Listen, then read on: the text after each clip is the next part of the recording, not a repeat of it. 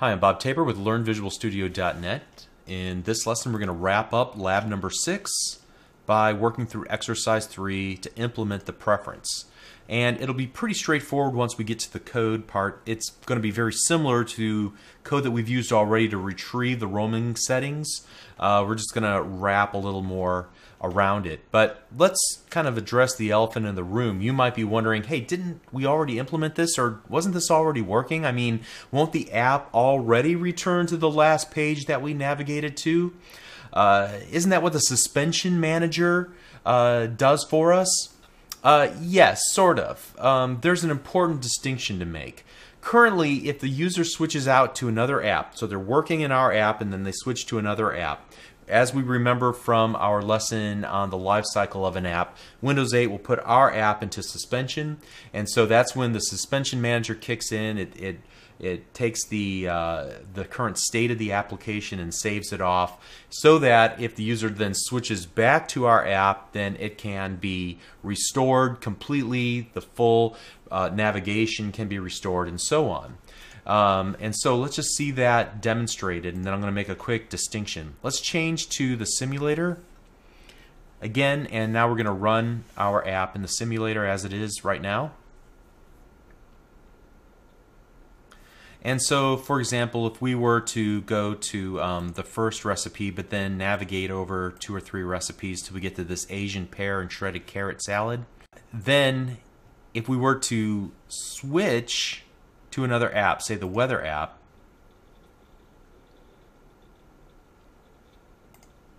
and then at some point we switch back to our app, we see we're brought back to the page we were last left off from, and that's where the suspension manager kicks in. But here's another scenario.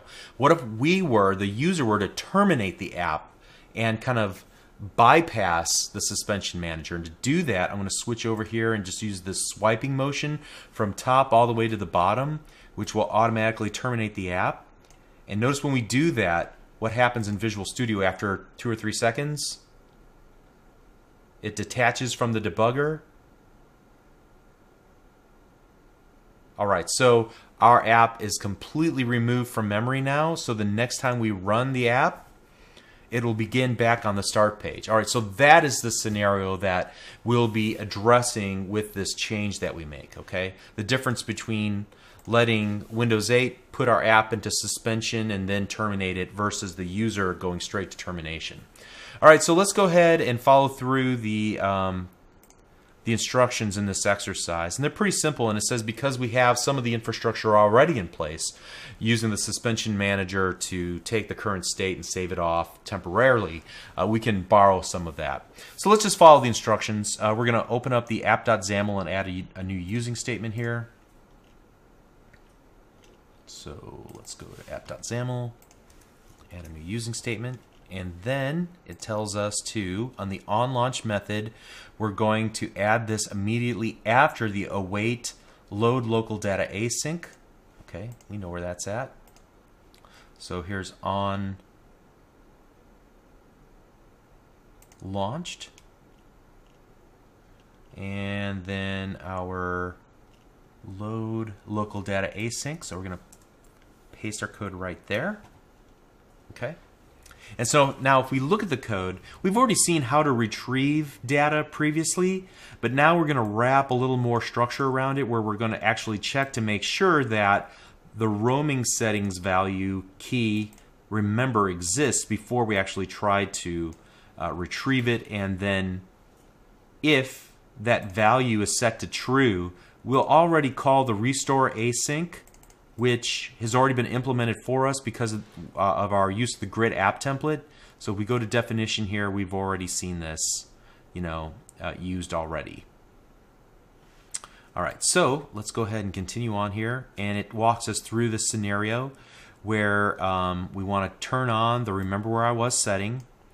Uh, then we're going to uh, go to a recipe and then close the app by swiping down like that second scenario I showed you uh, allow Visual Studio to uh, for its process to end and then start up the app again and hopefully uh, it will come back to the page that we where we were before we closed the app, and then we're going to turn the toggle off and try it again and see that we should come back to the start page. Okay, so let's try this. Uh, let's go ahead and run the app.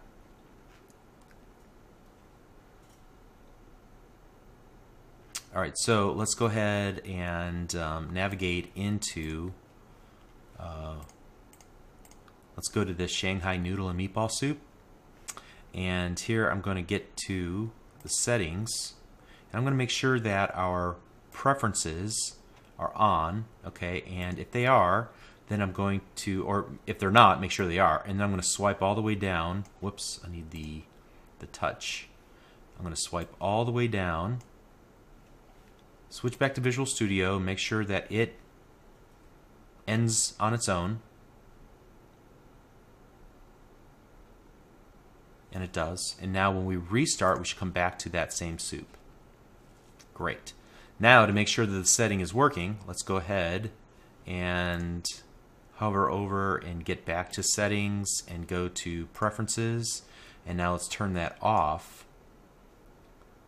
And now let's navigate to a new page. Let's go to the fried rice menu page. And then I'm going to take that same swipe motion Switch back to Visual Studio.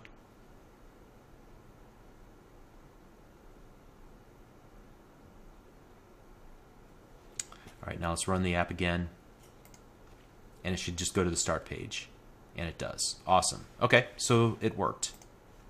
And I think that's all we need to do. Yep, Okay, so we're making great progress. Our app feels more and more like a real Windows Store app. In the next lesson, we're going to learn how to liven up our start uh, our app start page tiles with notifications. That's exciting. We'll see you there. Thank you.